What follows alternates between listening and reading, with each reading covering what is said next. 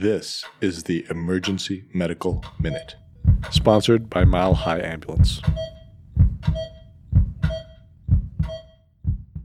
The Emergency Medical Minute is excited to announce that we are now offering AMA, PRA, Category 1 credits via online course modules.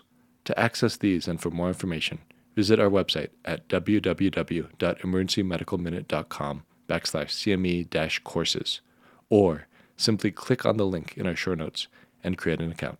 We're going to talk about scapular fractures today. We have a colleague who recently sustained a scapula fracture, so I thought I would just do a quick update. It's not the most common fracture, it actually represents less than 1% or about 1% of all fractures that occur. Unfortunately, we know about it because it has a significant mortality. So if you have a scapula fracture, you have a 2 to 5% mortality rate just from that scapular fracture and its associated injuries because the scapular fracture almost always occurs in a setting of high energy trauma, so high speed MVCs, bad falls, fall from large heights, and they're very commonly uh, associated with high injury severity scores, ISS scores. There's associated injuries in about 80 to 95% of people with scapular fractures. So if you see a scapular fracture, you almost by definition are going to find other fractures usually involving the lungs or the head. And most people who die who have scapular fractures either die from their lung injury or their head injury.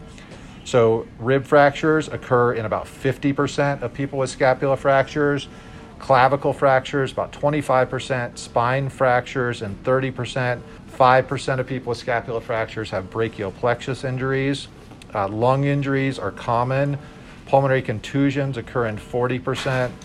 Uh, pneumothoraces occur in 30%, and head injuries occur in 34%.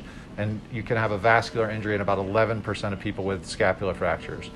So the, the key is we're not going to talk about too many management issues, but if you do see someone with a scapular fracture, remember to look for those other associated injuries. The patients are often very sick. Uh, you need to call your orthopedist to find out sort of what the next steps are. Sometimes it involves operative management, sometimes it's non operative management but these injuries are severe and we need to look for the other injuries that go along with them. The Emergency Medical Minute would like to thank our sponsor, Swedish Medical Center, for helping fund our nonprofit organization and make this podcast possible. Donations are essential to our organization to cover operational costs and fund the creation of our online courses offering AMA PRA Category 1 credits. So if you enjoy our show, and if you're able to make a one time or recurring donation towards our organization, any amount is helpful. Please click the link in our show notes to make a donation. Thank you for listening.